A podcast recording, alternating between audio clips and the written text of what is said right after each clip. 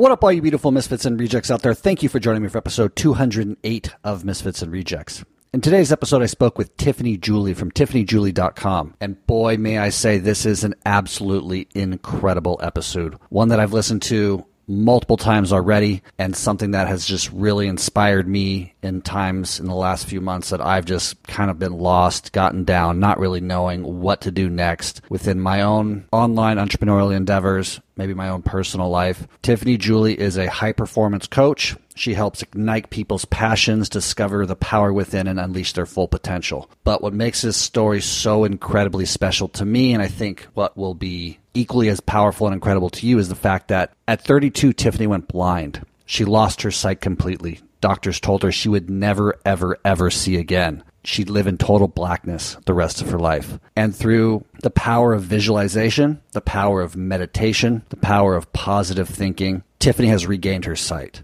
And hearing her tell her story and the, the steps that she's taken to take full responsibility for her life situation and do the most miraculous thing possible, which is more or less willing her sight to come back just gives me so much hope and so much inspiration and belief in myself that anything is possible, as she says. If I can do it, anybody can do it. And that's what she teaches. That's what she does within her coaching programs. She has great courses online. She does one on one coaching. And I couldn't be happier just to have her come on, tell her story, and give us all that inspiration, positivity, and insight into how she did it and we all have the power within to do extraordinary things. So I have no doubt you're going to love this episode as much as I did. Again, I've listened to it three times. If you're interested in what she does, head over to tiffanyjulie.com. You can learn more about her, how to work with her, and the different types of opportunities she has for you to change your life. Now, if you're a first time listener, please pull out that phone and hit subscribe. If you're a return listener, you can do me a huge favor and you can either share this episode with somebody you think might need it, somebody who needs that extra inspiration right now to really motivate them to take that first step into the unknown, something they want to accomplish but don't really know how. You can also leave a review and leave a comment. Those two things really help people find these types of episodes when they're searching for podcasts like mine. So those three things really help Misfits and Rejects get found. Tiffany I sure would appreciate it if you did one of those three, if not all three. It means the world to me. Just getting this message out there these powerful stories of people who do extraordinary things around the world, taking full responsibility for their life and making their dreams come true. I sure love it, and I hope you do too. Please sit back, relax, and enjoy this episode with Tiffany Julie from TiffanyJulie.com. Welcome to Misfits and Rejects, a podcast about the lifestyle design of expatriates, travelers, entrepreneurs, and adventurers. I'm your host, Chapin Cruder. Enjoy. I didn't fit in America. With cocaine, there's just always too many guns and too many bad attitudes. I quit the limiting stories. Really try to overcome that fear. And right there, for any of your listeners, a lot of what I was to do in the rest of my life was formulated by the fact I just went and did it. Goddamn. Welcome to another episode of Misfits and Rejects. Today I'm joined by Tiffany Julie from TiffanyJulie.com. Tiffany, welcome to the show. Hi, how are you? Good. Thank you for joining me today. Where are you located right now? I am actually in Boston. I'm on vacation, just traveling around right now, but I am located in Mexico, Playa del Carmen. Permanent residence in Mexico, or is that just a, a base that you hit like three to six months a year? That is a home base. So we'll get into all the story of how that happened, I'm sure. Um, but yeah, it's a home base that in which I travel from.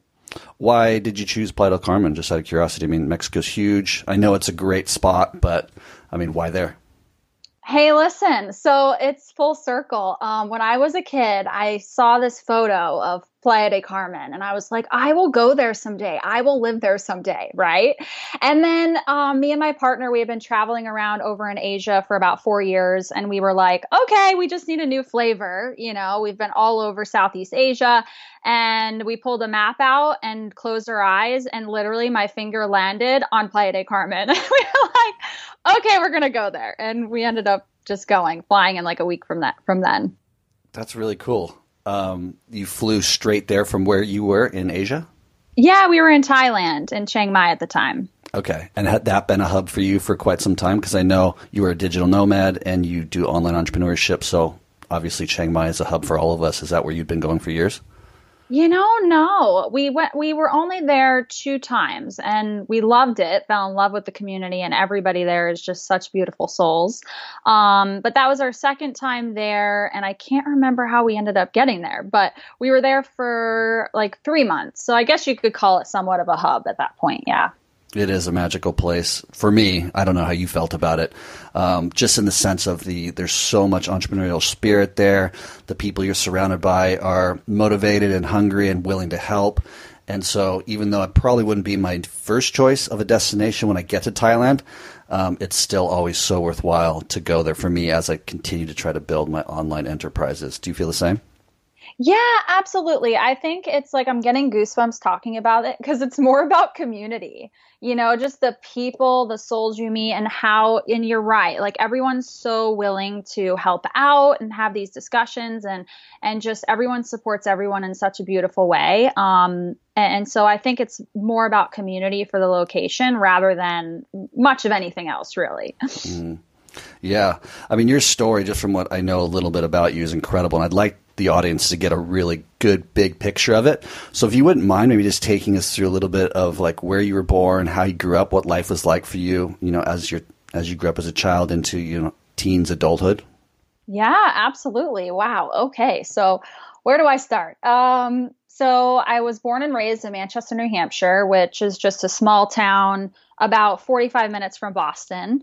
Um, and yeah, my mom was a single mom. She was a hustler. She raised me all by herself, um, entrepreneur herself. She owns um, a house cleaning business and a pet sitting company. And so I really learned learned from her how to be independent and and how to really create and craft whatever I wanted. You know, she showed me what was possible. Um, and so, you know, it was just me and her for for my whole life basically. And then I graduated high school and I was like, I'm totally out of here. Um, I didn't like the snow and as you as you know, Boston and, and New Hampshire and Mass is all freezing and just, you know, wasn't my vibe. So I just said, peace out. I'm out of here. I'm going to go to Florida and I'll figure out my life from here. And, um, I didn't ever want to do like the conventional route of go to school, do the white picket fence thing, have the kids and all that. And so I just kind of started dabbling in whatever I felt called to do. So as you know, my story, um, I went on to be a yacht captain for a while. I also owned, you know, various different companies. I owned a yacht repair company for a while and I was flipping, I was buying and flipping boats. You know, I would buy them broken and then I would fix them up and um, I would flip them, sort of like people do with houses, but I was doing that with boats. And um, so just various various businesses that i had built and created just trying to find my way you know trying to find my passion and purpose and what i really wanted to do in life. Um, meanwhile always carrying around this travel book that i had gotten when i was a kid and I would just marvel at this book and look at all the destinations in there and just say, oh, one day, you know, um, when I build a successful business, I'm going to start traveling and I'm going to go to all these places. Um, but finally came to a point in my life where I think we all come to this junction of, what do I really want now? You know, I think I was just filling the space, um, trying to figure things out up until then. And me and my partner, we were like, okay, we're just going to start new, and we we sold our stuff, our businesses. He also owned a business at the time. We went to San Diego. Um, we were living in Florida at the time. Moved to San Diego, and we were only there for a very short period of time, about a month. And it wasn't any different than being in Florida. It was just a different sort of vibe. It wasn't like anything new. And so one day I turned to him and I I turned to him and I was like, "Well, are you really happy? Like, what do we really want? And he was like, no, I'm not really happy. And I was like, well, if you could do anything in the world you wanted right now, what would you do? And he was like, well, I've always wanted to camp cross country. And I was like, okay, done deal. And the next morning, we sold everything after moving there and literally just buying a condo, filling the entire thing with all the things. We sold everything and we camped cross country. And then he looked at me and he was like, well, what do you uh, want to do? And I'm like, well, I've always wanted to go to Thailand. And so again, just sold whatever we had, the car we had left, and everything that was in the car, and took some backpacks to Thailand and been traveling ever since. That's so cool. How old were you when this kind of all came to a head? Oh my gosh. So that was about seven seven years ago. So I'm 36. So whatever that made me then. okay. Yeah, late 20s. So yeah. You know, with, with, you traveling to Florida and kind of getting into the yachting thing, intuitively I just go to you were a yachty, like you were working as you said a captain, uh, but that would mean that you were then traveling to all these potential some of the places that you had in this travel book. What travel book was it, by the way? Oh my gosh, I don't know the title. Um, it was like a Lonely Planet or something like this. No, it wasn't a lonely planet. It was just a beautiful book of like more imagery of the places, not necessarily like this is what you're going to do when you go there, like itinerary type of book. It literally would just have these beautiful, gorgeous photos of like, you know, Thailand and Paris and Greece and just all these beautiful places, Mexico. Um, and I've been to a lot of them now um, that are in that book, which is funny. I should pull that out. Actually, it's in the storage unit here while I'm here. Yeah, you should, and send me the uh, the name of it. I'll put it in the show notes. Um, I will. But with you doing the yacht thing for a minute and becoming a captain, I'm assuming that was a process in which you had to get certified, unless you already had you grew up sailing up in New Hampshire. Is that no? That yeah, no, no, no. I had nothing. I really just felt in my heart i'm like i always looked at boats and i'm like oh my gosh i want to live on my boat someday which by the way i was living on my my own boats as well. Um, i was a sea on the sea for a long time and then when i came back to land it was very difficult for me to get adjusted. Um, that's a whole nother story but i just always had this like dream this inkling this intuitive intuitive hit that i would live on my boat someday and be free and be a sailor. And when I moved to Florida, it didn't happen right away. Um, it took about two years. And then obviously, that's a huge mecca for the yachting industry to be Miami and Fort Lauderdale. That's like where a lot of boats are go, you know, come in and out of to go to the Bahamas and just to go on the longer trips and stuff. And so um, I would go there and I would go to the docks and I would just look at the boats. I'd be like, oh, how can I make this happen? And then I just said, hey, like started asking the questions. I started taking sailing classes. Um, you know, just on these little, little, little boats. They're like 12 footers, uh, which was super fun to tool around in the bay. And um, then I actually went to like the big boy school, which, you know, I'm a, I'm a woman captain, and that's like not very much heard of, right? They're all usually male captains. It's a very male dominated industry. Um, however, I was like, I'm going to do this thing anyway. And it's super hard to pass the test and get certified and all that. And you need insurance, of course. And um, it is a, it is a process. So it is you go to school for it. And um, I did it. I passed the test the first time around, and boom, I started getting jobs um, as a captain. How long were you in that lifestyle? Because, like you said, it's brutal. I think for males and females, but especially females, since it is such a machismo industry. Um, and you being the captain, I'm assuming with you know deckhands who are males. How mm-hmm. long did you mm-hmm. stay in that industry, and and how did you handle it? I guess is my question. Yeah. So, um, you know, how long was I in the boating? probably seven years total. Um, because even when I owned my yacht repair company, I still was doing some boat deliveries.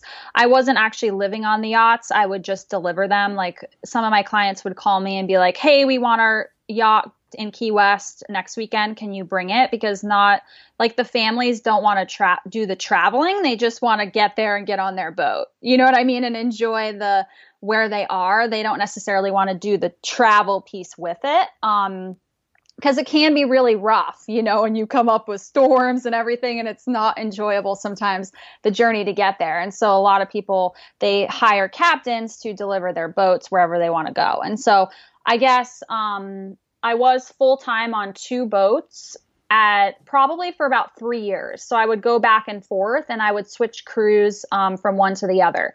And the second piece to that was how did I deal with being like the the female energy on on the boat with male deckhands and stuff like that.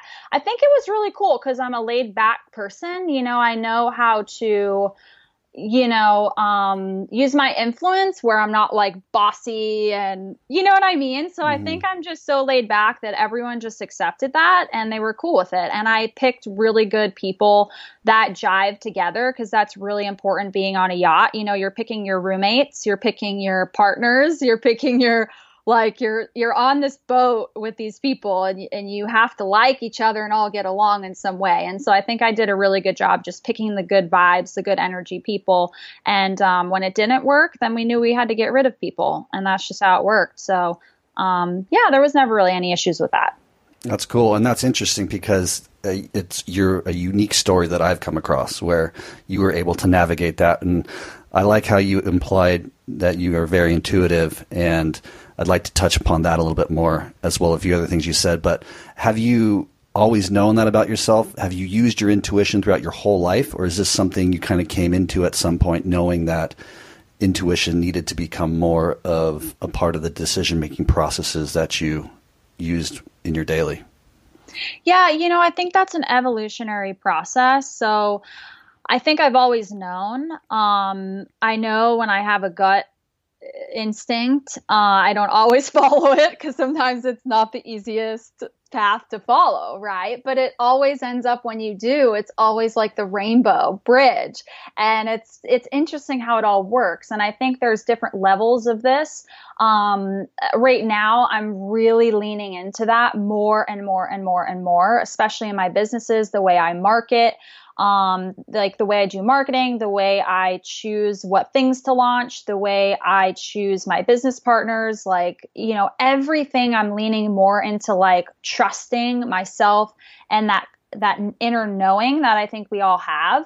Um, and I think I'm doing that way more now, but I think throughout my whole life, I, that's what's gotten me here, right? Listening to my heart, like being able to sit down and really taking a moment to pause and not filling space, being comfortable with that uncomfortableness, and then having the knowing come in, and then just saying, okay, I'm going to trust and have faith that this is going to work out for me because that's what I believe. I always believe everything's working in my favor. And sometimes we can't see that now, but it always in the end pays off. Um, every single time I've, I, I look back and I've followed my heart, I've followed that intuitive calling, it always works out better than I ever expected. So my belief is it's always this or something better.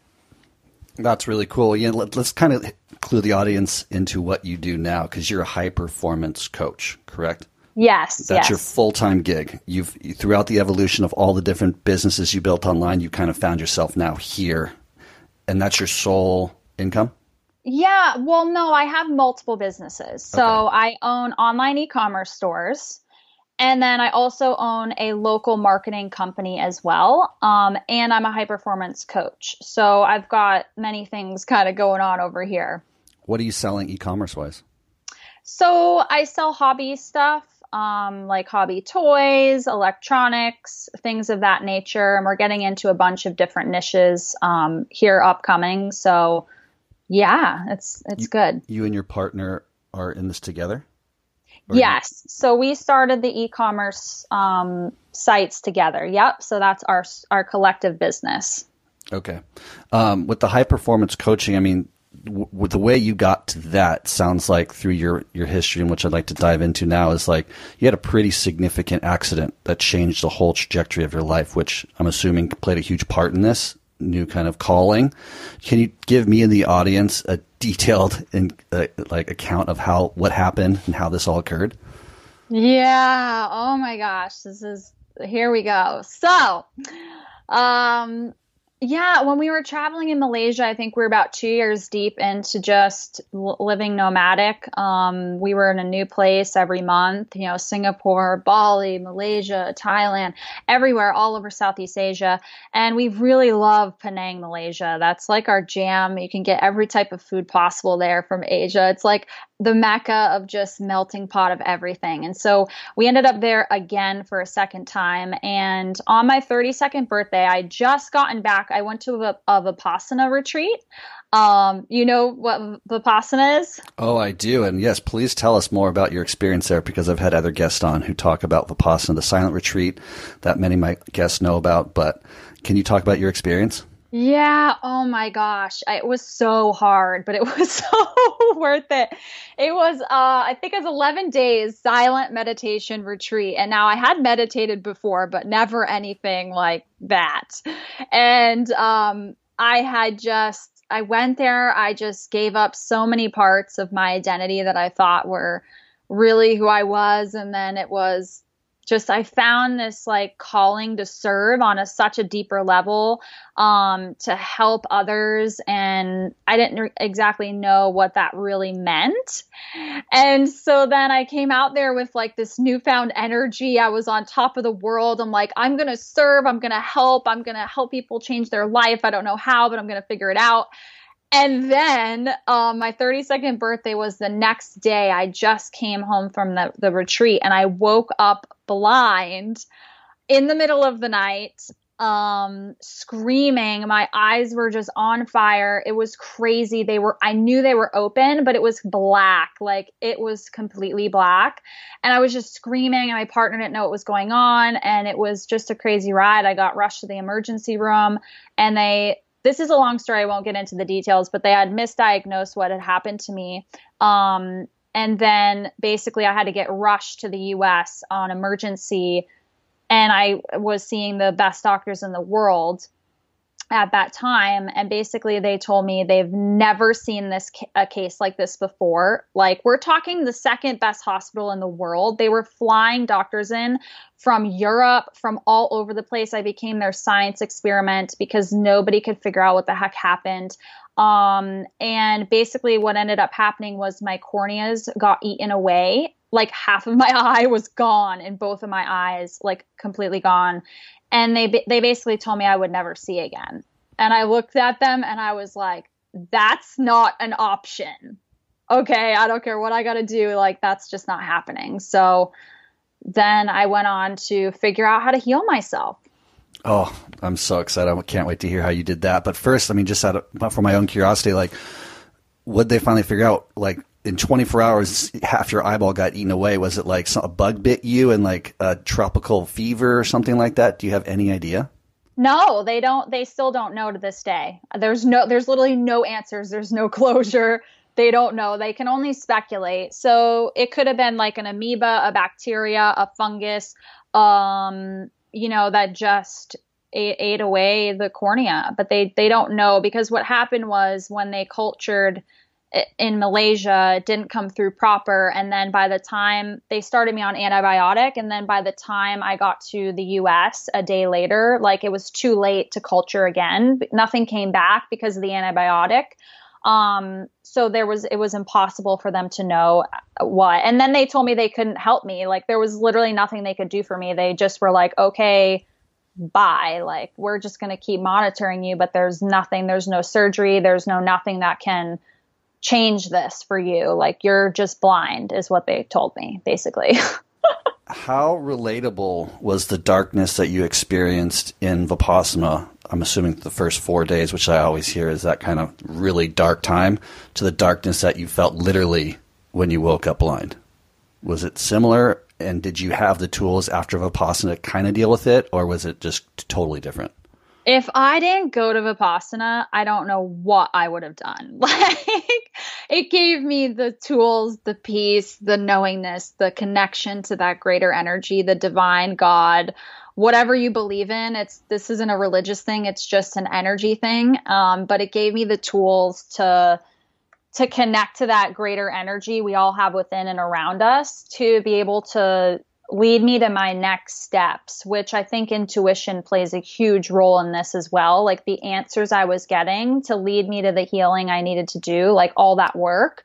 I had to get silent in order to hear those answers. And I think Vipassana helped me to um step away from the fear and the uncertainty of what was happening in the moment. Like my physical reality was turned upside down right? Like my family was freaking out. Like i literally had to learn in a hot second how to live my life blind. You know i was i like how do you use your phone? How do you use your computer? How do you take a shower? How do you pick your outfits? Like everything you know changed for me in a moment's time. And i really had to i think vipassana helped me to step away from that fear and get silent to understand the, the next steps and to give me that peace of mind like the knowingness within me was enough and just follow those nuggets of wisdom. And that's exactly what i did. And we can talk about exactly what you know i did to heal myself. But i think that's where vipassana came in. Thank god i did that because i think this journey would be way different for me if i hadn't gone there.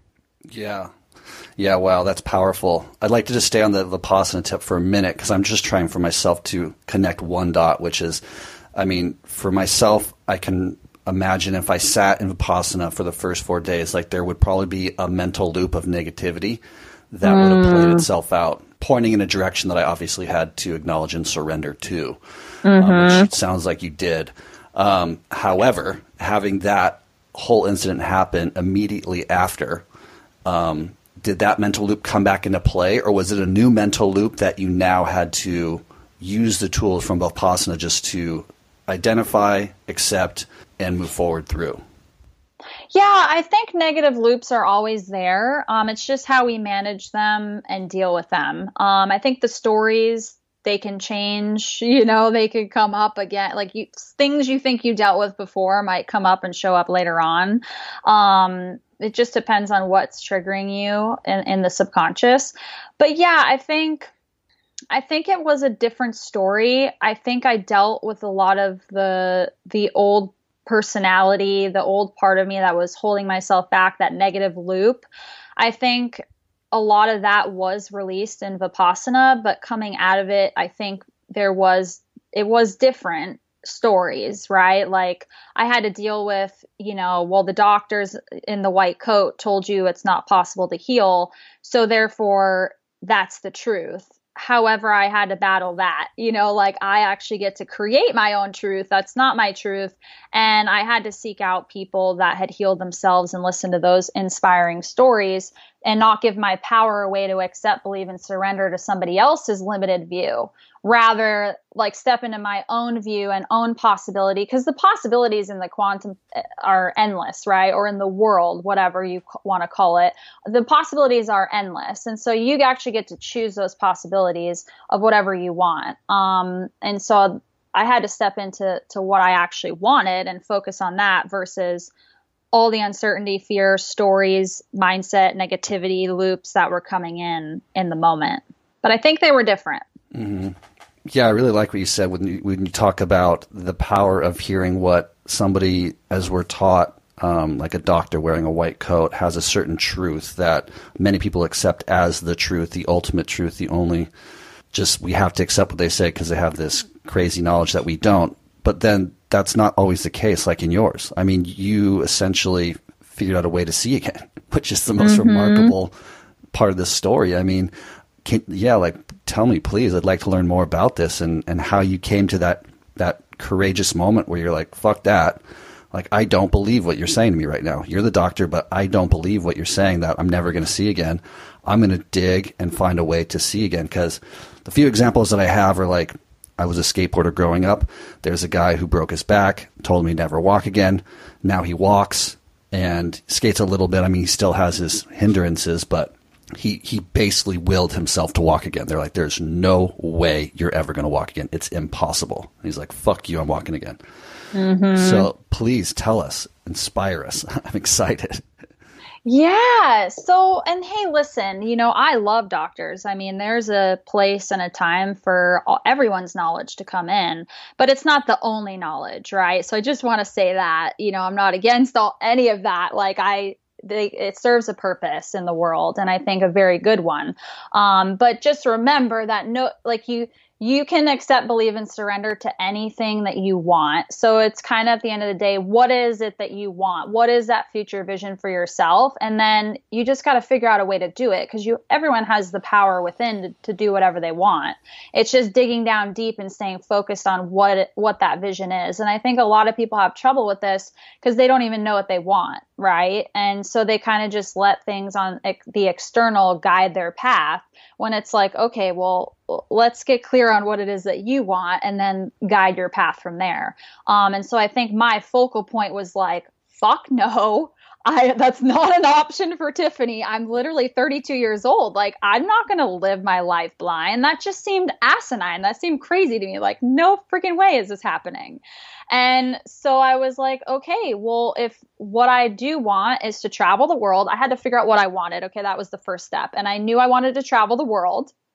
I knew I wanted to build a massive online business to support me. I knew that and at this point, we didn't have anything online. We just sold our business. So we were kind of traveling, figuring it out. We had enough money to kind of travel for a little while without while we were figuring out what online business to build. Okay. So at this point, we had no online business. Okay just to pre- preface it that. So one, I had to figure out what I wanted. So one, I wanted to heal myself. I wanted to be able to see again. And two, if it didn't happen by chance, I was still going to travel the world and do what I wanted anyway. And I was still going to build an online business because I wanted to be able to still smell the different smells. Like, you know, when you go somewhere and it just, you know, that smell, like Bali just has a smell, you know, Malaysia has a smell. Like, I don't know how to describe it.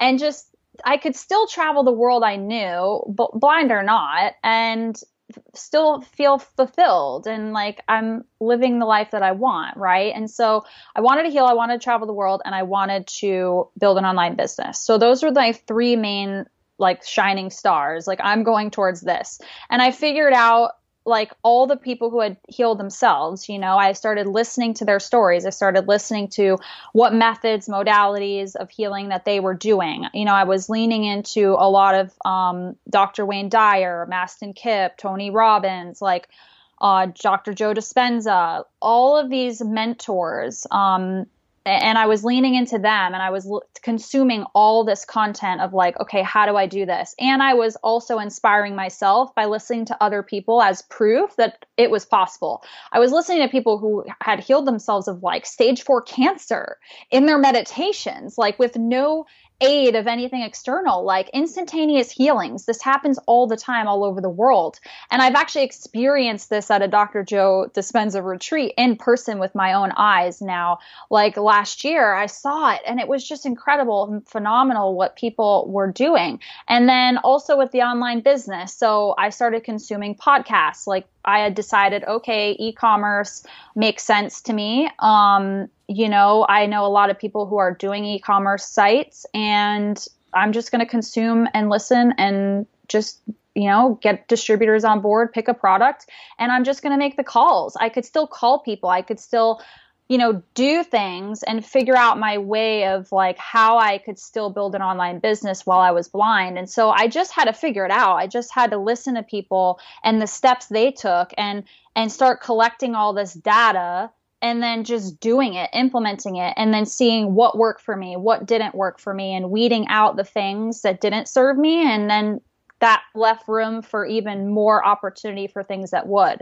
And so, how I started to heal myself, that's a whole nother thing. But yeah. So it sounds like you simultaneously were in the frame of mind of like, I'm going to pursue the online business and travel side of things while I'm blind. And pursue the how I'm going to heal myself side of things through the various people that you just mentioned, which sounds like from from my perspective, if I were blind, I would just go all in on fixing the blind aspect of my life, my life situation. So it's even more intriguing, more inspirational that you're able to juggle both, build a seven figure online business while blind, and also regain your sight. Like I'm just mind blown right now. so yeah, talk me, talk me through that, please yeah, that's literally what happened. So 14 months later, I could see, and I owned a seven figure online business. We did seven figures in sales that year. It was insane. It was crazy. Like, I just, when you, I just dug deep. Like I just started to play around with the energy within, that power within. I used, I'll just rattle off, you know, I used meditation. I, I went hardcore into visualization. So I spent three hours a day visualizing myself as though I could see. So I'm talking like I train my subconscious mind because you can do this with repetition. Your subconscious mind is just a record playback mechanism, right? And your reflection, your outer world is literally just everything that's going around in your subconscious all day long. 95% of your behavior is run by your subconscious mind. You don't even know it's happening, but it is. That's how we live our life. And so, you know, um, that's a whole other conversation. But I trained my subconscious mind. I was like, no. And you will hear athletes, you will hear um, any successful person will tell you, like, uh, big speakers that speak on stage, they'll say they visualized all of this rep repetitively over and over and over again before they were on the stage. That's how they could get up there and say the speech without fumbling or whatever, or go out on the football field and implement the plays they needed to do effortlessly because this is what this is what it takes to get to where you want to be. Like you've got to program that subconscious mind and i think that was the key. And i did it over and over and over again. I just chose to see my future the way i wanted it every single day for hours and it was difficult because i was afraid and all the time i was sitting there my mind would tell me but what the doctors told you you never be able to see again you know um, what if you can't see again? What are you going to do? And what if you can't make money online? What if you can't travel the world? And all of these limiting beliefs came in. And i just had to say do i want to accept believe and surrender to that crap? Or do i want to be the creator in these moments? And every time i switched my mind from what if this doesn't work? to what if it does I won a victory in that moment. And it was all those small moments, right? It wasn't like a big bam and I could see again. It was all those little moments that added up to me starting to see again. And my body started to listen to me as the, the captain of my own ship. Okay. Like, we're going to go back to my yachting days. I had to sit in the driver's seat and say, no, like I'm in control here and I have the power to do this and every day just do that in my meditations visualization and then take the actions. Because i think like our actions are based off of our thoughts right? Because you think a thought and then you feel a certain way and then that feeling gets you to take an action. So like if you think you suck then you're going to feel like shit and you're probably going to go Netflix and chill. But if you think you're an amazing entrepreneur and you're like, I'm unstoppable, it's going to inspire you and you're going to go then build the marketing funnel to make the money and be the amazing entrepreneur, right? Like, absolutely. That's just how it works. And so that's the key. And plus, I like became the alchemist of my body. And what I mean by that is your body, depending on what thoughts you're thinking, dump chemicals eh, I learned a lot about the body, okay, and how the mind body connection really works together. And so if you think you suck, then you're going to get a dump of cortisol, which is the worst, and you're probably going to end up storing fat in your body and you're probably going to feel like crap, have no energy, and then you're going to gain weight. If you think all day long that you suck, right? Like, but if you think you're amazing, then you're going to dump dopamine, which is the happy drug, and that's going to make you like, that's why people work out. They feel really good after a workout because they're dumping dopamine in their body for after that workout. And so I learned a lot about these things, not to get too in depth on it, but I learned a lot about how like your thoughts actually affect the chemistry in your body and you're in charge of that. Every single thought you think has a reaction, not just externally, but internally. And really starting to understand that and learn that. And just in the days where I felt dark, okay, when I wanted to cry my eyes out, okay, when I didn't think things were working, when I didn't see vision, it took me about five months to see any light whatsoever, okay? That was the worst. Like, that was like the craziest five months of my life, like just every day still believing I had to believe, believe, believe over and over and over again that what I was going to do was going to work. And it took a while for my 3D reality to catch up to what I was doing in, inside of my mind. And it was a battle, but I won the battle because I stuck with it and I repeatedly did it over and I repeatedly chose what I wanted over what I didn't want. And that was my focal point Um, and then I, on the days where I felt despair, I had to inspire myself. I couldn't live in that moment because I was like, wow, is that going to serve my family? They're already feeling like, holy crap. They already feel helpless. That wasn't going to help anybody. That wasn't going to help me. That wasn't going to help them. That wasn't going to help my reality change if I lived as a victim of my circumstances. So I had to really own being the creator. And that took a lot of effort, a lot of energy. But I'm the living example and proof that you can do the miraculous and also build a seven figure business while doing all of that. Like, Yes, you are. Yes, you are. And I love you for it. I mean, this is so cool. For me and the audience, just if you wouldn't mind just getting real gran- granular, if you wouldn't mind, on that like three hour visualization session. Uh, as the watchdog of our minds, we are responsible for, as you noted, the the the negativity that comes up, the positivity that comes up, and under your circumstances, sitting silently for three hours, visualizing yourself as a seer, and then having that contradicting thought come in. What do you do in that moment, and how many moments in that three hour period are you battling that thought? Because just in the simple walking meditation that I do, it's like fractions of seconds that I'm sitting there having to be the watchdog of my mind. And I have to do it thousands and thousands of times a day. So I can imagine that three hour period. Can you give us some perspective on what that was like? Yeah, I mean, oh, some days were easier than others, but yeah, I mean, it's all the time. But it's learning how to detach and become the observer. Like, eh, because what you resist persists. So, like, in the moment, if your mind tells you some crazy thing you don't want, then if you're like, oh, why am I thinking that? Like, and you make yourself wrong or mad or angry, or you allow the emotion of that thought to actually live in your body, then the thought just took over, right? And what you resist persists. So I think in the moment, it's like, well, if you hear your crazy thought, you just become the observer and you observe it neutrally. Like you don't give it any energy, you don't give it any power. You just have to know you aren't your thoughts, right? Like your thought isn't real it's literally just like a playback mechanism. Like you train your brain that way and you can train it a different way. And so when you know that and you become objective, you're not attached to the thought. It's when we're attached to the thought that it becomes difficult to change the thought.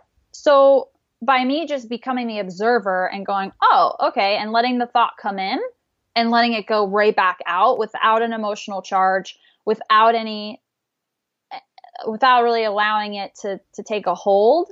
I think that's the name of the game. But it it was every it was every second it felt like you know the crazy thought, and you know some days will be better than others. Um, but yeah, I hope that answers your question. No, it does. It's helpful. And I just think for those out there who are just hearing this for the first time, it doesn't make sense. It takes a lot of practice um, for me, for example, when I, I started understanding, I was reading Eckhart Tolle's Power of Now, and I kind of started mm. becoming more familiar with what you were just describing.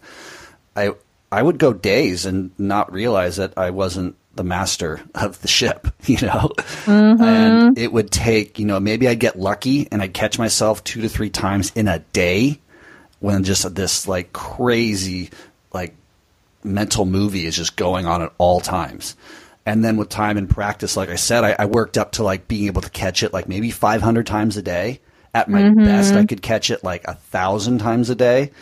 And then I've totally regressed and I'm not that good at it anymore. And I think I'm trying to help people understand like how difficult it is for some people like myself who are completely addicted to thought. Um, it is to really become that disciplined to take three hours and be the observer and then incorporate it into your daily that you can make the kind of significant change that you made. Yeah, and I think there's a great book to help people if they're new to this work of like Breaking the Habit of Being You by Dr. Joe Dispenza is a game changer. It tells you step literally step by step um, how to break the habit of being you. Like if you don't like your reality, you have to be a different. You have to become a different person in order to have a different reality. It starts with you. It starts with your internal world, right? And so, um, I think that book is a great a great book to take you through and simplify the process of that. And now you don't have to visualize for three hours a day like I did. You know, um, I was going through a really obviously extreme time. I think if you if you grab onto some opportunity but you got to do it daily right your subconscious needs repetition and it's super hard to to break those old cycles but I think one, it takes repetition, and two, you actually have to start to reprogram your mind with what you do want, and then that way, that those programs become automatic. Like think of your mind as like you have neural pathways in your mind, these neurological centers in your mind that have actually been created and built, and you can rebuild them. You can prune away old connectors, okay, and then you can reconnect new connectors of what you want. And like your mind will track down those paths. It's like going into the forest you know the well worn path because it's been walked so many times. Like that's your mind right now. And the new path that you want to build, the new life, the new reality, the new thoughts that you want to program, it's a new path. Now you have to lead and take the machete and cut down and hack down all of the stuff in your way and then make that new path and learn how to tread that new path until it's the well worn path and then the old path will go away. You won't go down that path anymore. Does that make sense? Like i hope that helps. No it does. It does. I think any visual metaphors really help people kind of conceptualize this very abstract concept of, yeah. of how, how you do it and like 95% of our thoughts, right, are unconscious programs. They're just unconscious. That's how you get to work, right? You drive to work every day the same way, and then you don't have to think about it anymore. You probably get in the shower and you wash your body the same exact way every single day. That's an unconscious program. Your body now has been trained and learned how to how to do that program so good you don't have to think about it anymore. You're thinking about your day while you're washing your body the same way right? Like it frees up your mind to be able to make different choices. So the unconscious mind is really good if you start to learn how to do use it in your favor like in my situation. And this is exactly what i do with my clients right? We have to break old patterns old paradigms old stories that don't make sense that don't serve them that aren't even theirs because actually, you know, a lot of your programs come from age one to seven. Like your subconscious mind was being programmed then. And a lot of these patterns and thoughts are actually just unconscious programs passed down from your parents and your environment and your family. And so we don't even realize that until later on in life. But y- you do have a choice. And then you know there are ways and hacks and and things that you know go i can go really deep with it um, on how what the best times to reprogram your mind are you know certain windows of opportunity um, but i think it's just making that conscious choice. And and if you don't know your thoughts you know like you said hey, I'm catching my thoughts like 500 times a day now, whereas before I was only doing five. Well, take a thought tracker. You know, I had to do this. Every 10 minutes, I put a timer on my phone and I have a journal and I'll write out exactly what I was thinking in that moment. Like, you have to take inventory of what those programs are in order to change them. It's just like anything else. You can't change something you don't know. And so you're probably thinking of a lot of unconscious thoughts that are operating your actions you know, and you can't figure out why you're unmotivated or why you're choosing this thing that over and over again that might not serve you, you know, the burger or over the salad. I don't know what your goals are, but there's reasons why you're choosing what you're choosing and it has to do with your thoughts. So if you want to get to know yourself really good, you just sit in meditation for 30 minutes and you observe those thoughts and you write them down. And then you ask yourself what you want to believe. Whose stories are those anyway? Are those your stories? Are those your thoughts? Where did those come from? And then you have to call bs on them and say okay if it's telling you that you will never be able to have a seven figure business or you'll never be able to travel the world or you'll never find the love of your life. Whatever the story is, you have to say, well, do I want to accept, believe, and surrender to that? No. And then choose a different thought. And then you have to start actually programming those thoughts. Otherwise, your mind is going to just keep going to that old, well worn path if you're not building the new path. And so I think it's the combination of two that those two things that actually will help you change your world and your reality to get what you want. Um, so that's a really great practice to do if you don't know, because you've got to know, mm-hmm. right? Do you mind sharing just a few optimal times to do that practice? Uh, you alluded to maybe there being a better yeah. time than others. Yeah, so the subconscious mind has a window. When you first get up in the morning, don't check your Facebooks, your emails, your notifications. Spend time then visualizing because your your brain waves are in theta brain waves. You're just coming out of delta and theta is where you can program your subconscious mind. Delta is when you're sleeping. Alpha is like the state when you're like okay i gotta do shit. I gotta figure it out. I gotta take the actions. What do i do? Like that's your functioning like brainwave state. And then um you know theta is when you program. And so that opportunity happens first thing in the morning when you're coming out of Delta out of sleep. And so I watch my mind movie. I create a mind movie. Um, and it's just a movie of my vision of the, my life. And you can do that on mindmovie.com. You can do that using just you know, whatever video app on your computer and put some great music behind it, put some affirmations on it. And I watch the life that is mine already and I'm just waiting for my reality to catch up to that. I watch that every single day when I get up. And then also you are in theta brainwaves naturally as you're drifting off to sleep. So you're going to come down from alpha to theta to delta again. And so you want to catch yourself like right before you fall asleep. You want to either look at your vision board, spend some time sitting in silence, visualizing your future as though it's already a done deal. Like you've got to be in the vision so much so where if your vision vision, let's say, is to be on stage, your back better be sweating because you feel the heat of the lights on you, right? Like you have to be in it, like so much so that you're training your brain and body literally to that that is yours already because your subconscious mind doesn't know the difference between your imagination and something that really happened. And so this is how fighters, like MMA fighters, will sit there and visualize. If you talk to any successful MMA fighter, they will tell you like they visualize and then when they go into the ring, they've trained their body. Their body just automatically now does the the fight the way that they saw it going and they win because and the person who visualizes more is the person who always wins. The NFL team who sits there and rehearses the plays in and off the field the most ends up winning. So that's just how it works. Um, you can also get yourself into theta brainwaves intentionally by watching seven minutes of a kaleidoscope video where you can just go on YouTube, type in kaleidoscope, watch any kaleidoscope for seven minutes, and you'll get yourself in theta brainwaves. Also, meditation, um, when you're in meditation, that's why it's so powerful because you are getting yourself in those theta brainwaves when you are observing your thoughts, not attached to the thought. Mm-hmm.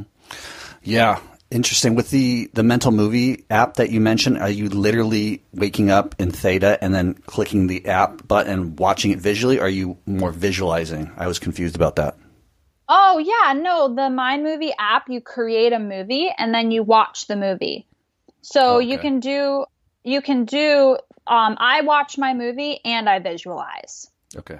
At the same so time do, or one I after another? Both. Well, when you're watching the movie, you are basically living in the future of the movie, right? Like you're feeling the feels of like whatever you put in the movie, whether it's traveling to Thailand and like you have these beautiful pictures of Thailand and you have the affirmation, I can travel, I'm traveling the world freely or whatever.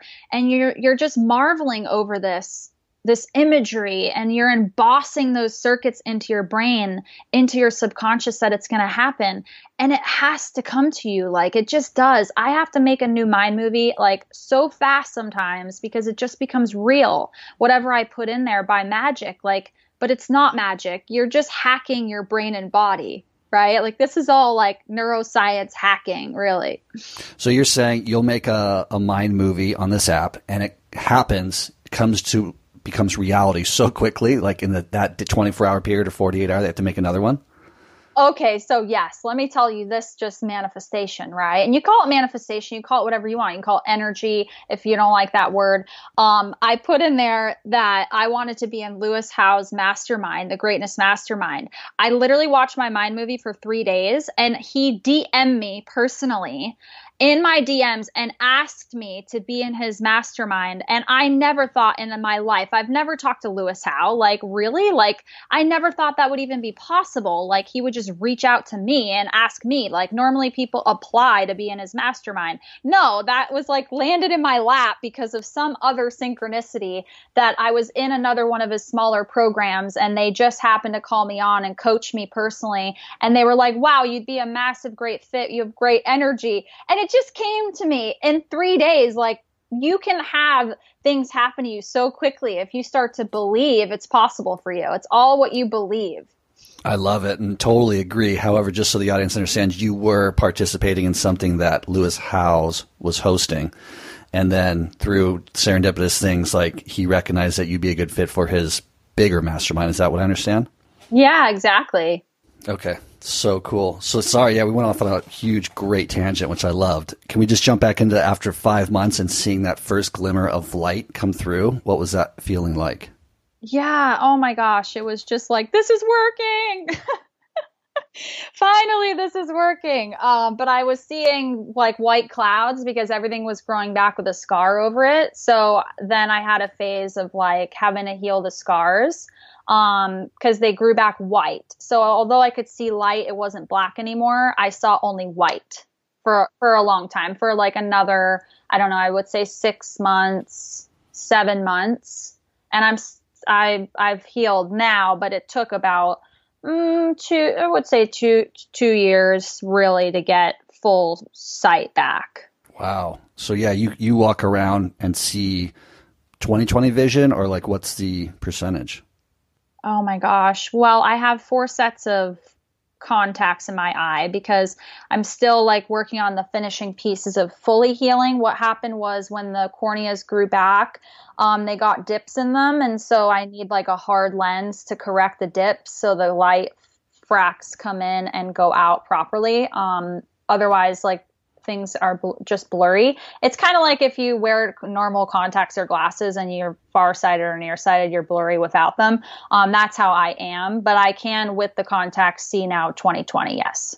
That's so rad. It's miraculous. I went last time and they still call every time I go to the doctors. I'm there for like, I go once a year just because they want to just follow up with me. And anyway, they just seriously they bring in everybody in the office. They're like, "Look at her charts. Like this is incredible." Like and I tell them what I did. Like I visualized, I meditated, I was the alchemist of my body, and they literally laugh at me. They're like, "Oh yeah, yeah, yeah, yeah." Like they still just don't even understand it. That's rad.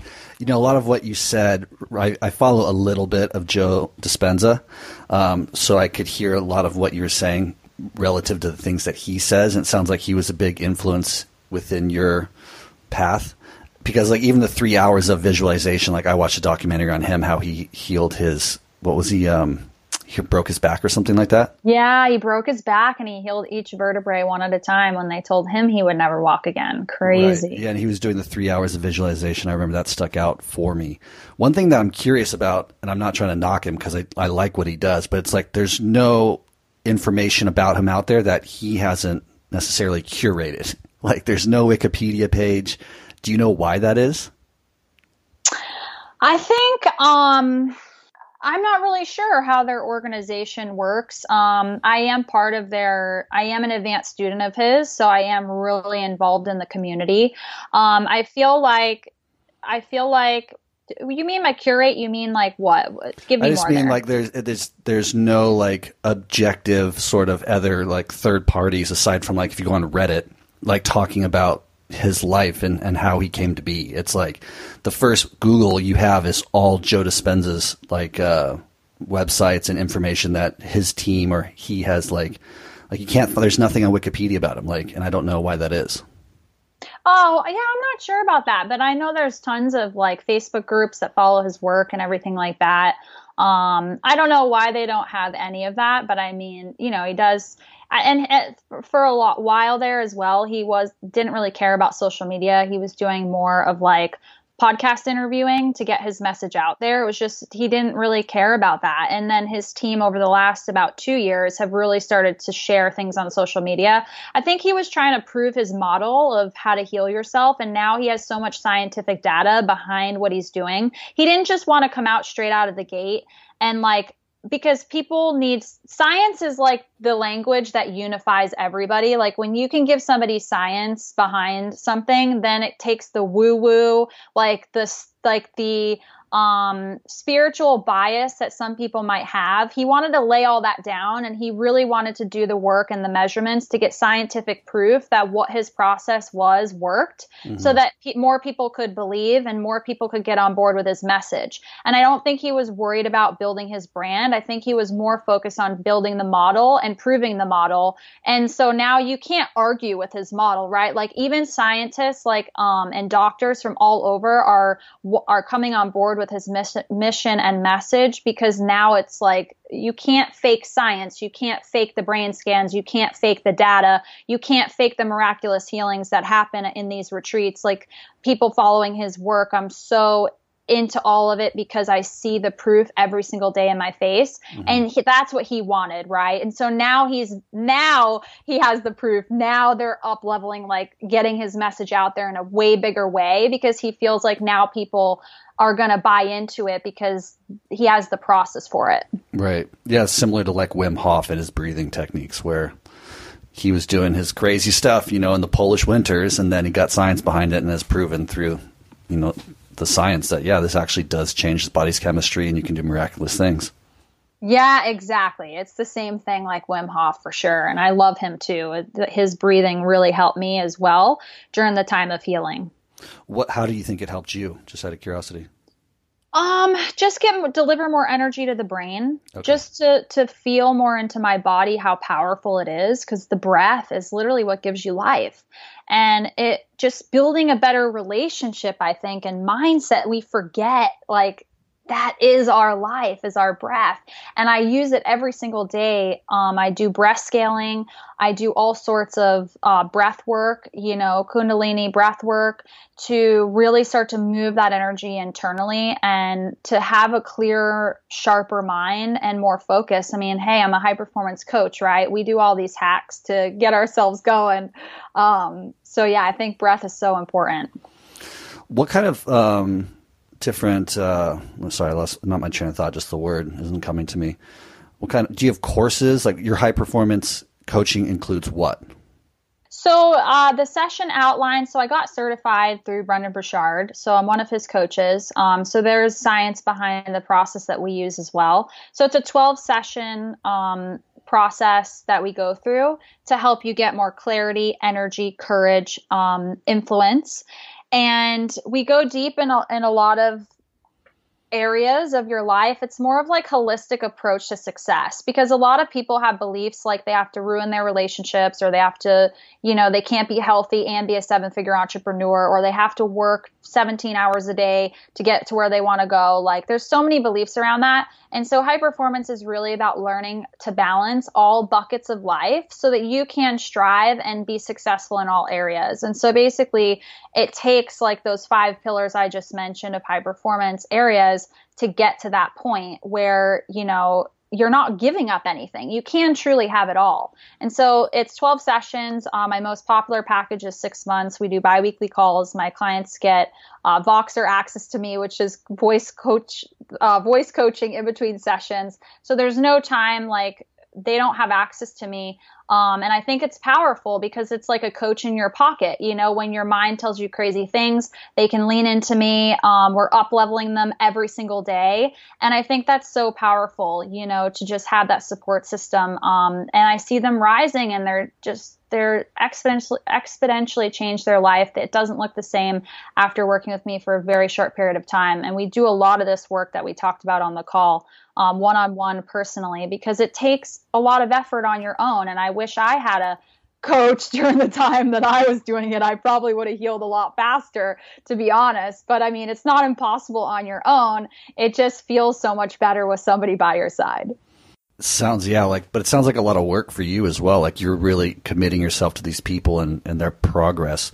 Do you have other aspects of what you do that are more kind of automated systems, like recorded videos and stuff like that? Yeah, so I have a um a smaller program. It's just high performance morning mastery, really teaching you like how to set every day up for success.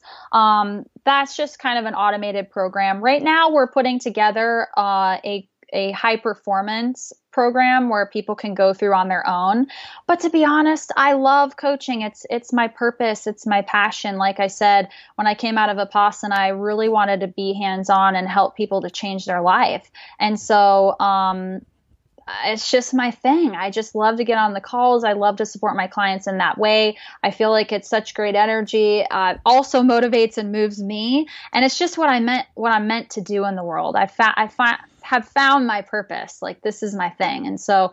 Um, but we are building more of a, a automated, somewhat automated program. You still get slight access to me via Facebook group, but we're in the process of doing that because I just have so many inquiries. I can't get to everyone in that way. So yeah. What kind of goals have you set for yourself, say like near term, like next year to five years? Oh my just gosh. life general, like just any kind of cool goals you wouldn't mind sharing with us? Well, yeah, looking at the amazing souls on your podcast, I'm like, read, I got to go make a new Mind movie. Um, I just saw some an inspirational story of a girl who took a camel across Africa. You know, I, I need a, I want a goal like that. Um, that was super inspiring.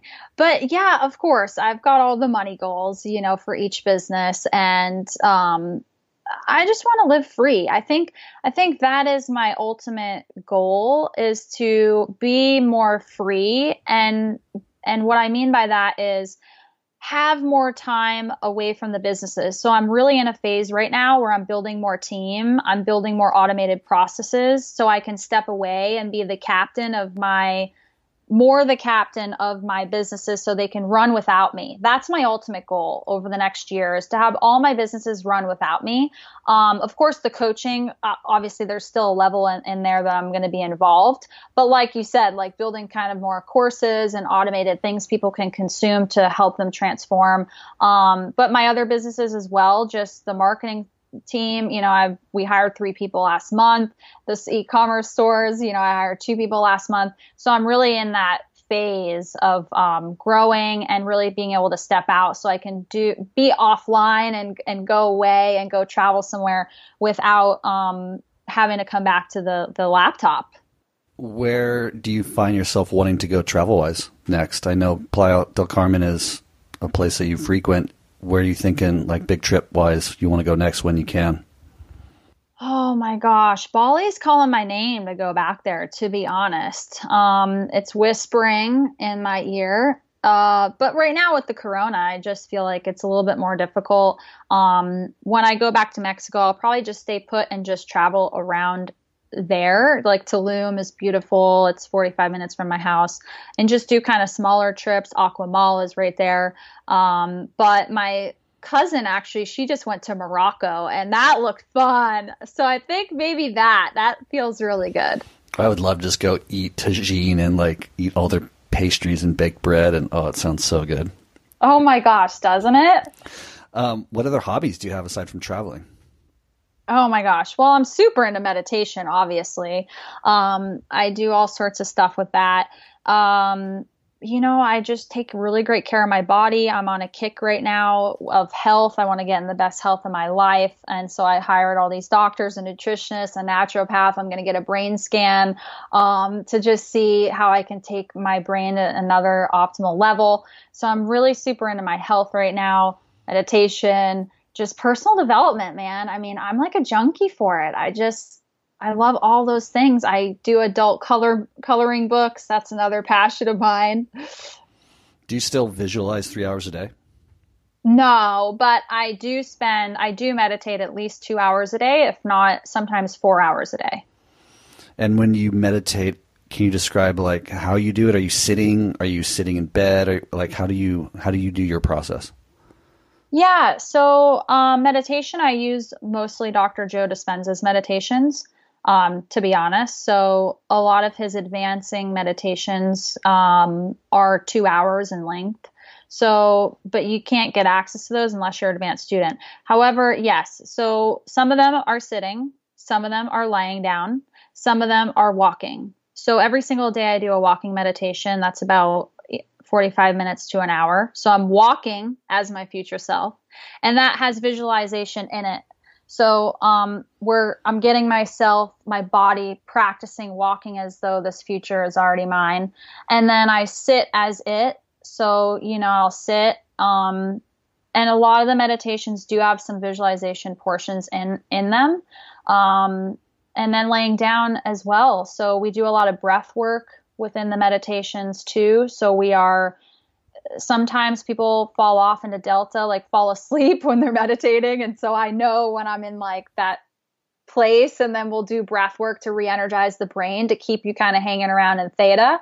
And um, i have some massive supernatural uh, experiences when i'm in that place. And so it's really cool it is really cool and this has been such a wonderful enlightening conversation thank you so much for your time before i let you go would you mind just speaking to one audience member out there who is considering maybe going on their first trip Maybe they have a little apprehension or fear. Maybe you're going to start their first online venture and have a little apprehension and fear. Can you tell them something to maybe inspire them and take that first step? Yeah, absolutely. Just fucking do it. like, you are going to look back and go, why the hell did I even worry about that? Like when I first left, I bought all the things in the travel blogs they told you you would need, and I didn't need any of it, literally. Just what do you want to believe and focus on that and go find yourself some proof of somebody who's already doing that because if they can do it, there's no reason why you can't either. So just do you want to believe in the fear or do you want to believe in the life you want? And just just just go for it and you totally got this. Tiffany, thank you so much for your time, folks. Check her out, tiffanyjulie.com. Reach out to her. I know she'd be happy to hear from you. Thank you so much. Thank you for having me. Awesome. Thank you so much, Tiffany, for your time. It was such a pleasure to hear your story. Like I said, I've already listened to your story three times and can't get enough of it. You know, I just listen to it every time I get down. If I'm lost within my own entrepreneurial adventures, within my own life, it's just hearing what you've accomplished, the way you did it. You were so articulate in the way you told your story and the steps you took to accomplish what you've already accomplished and the way that you continue to use those techniques to accomplish your future goals and aspirations. Thank you again so much for joining me. I appreciate you. Again, folks, do me a solid, do Tiffany a solid, share this episode with somebody, write a comment, give us a five star rating it means the world to me and it really helps my podcast get found by the world. I know some of you are listening on various podcast players. It's very difficult to obviously do it on Spotify, which doesn't really allow you to leave a review. But if you're listening to on Apple Podcasts, you can just scroll down to the bottom of Misfits and Rejects, leave a five star review, leave a comment. That's huge. And other podcasts as well give you that opportunity. So thank you again for joining us. I think you all are so very beautiful. Stay tuned for next week's episode, Monday morning, 9 a.m. as usual, and I'll see you then. Take care. Ciao. Thank you for listening to Misfits and Rejects.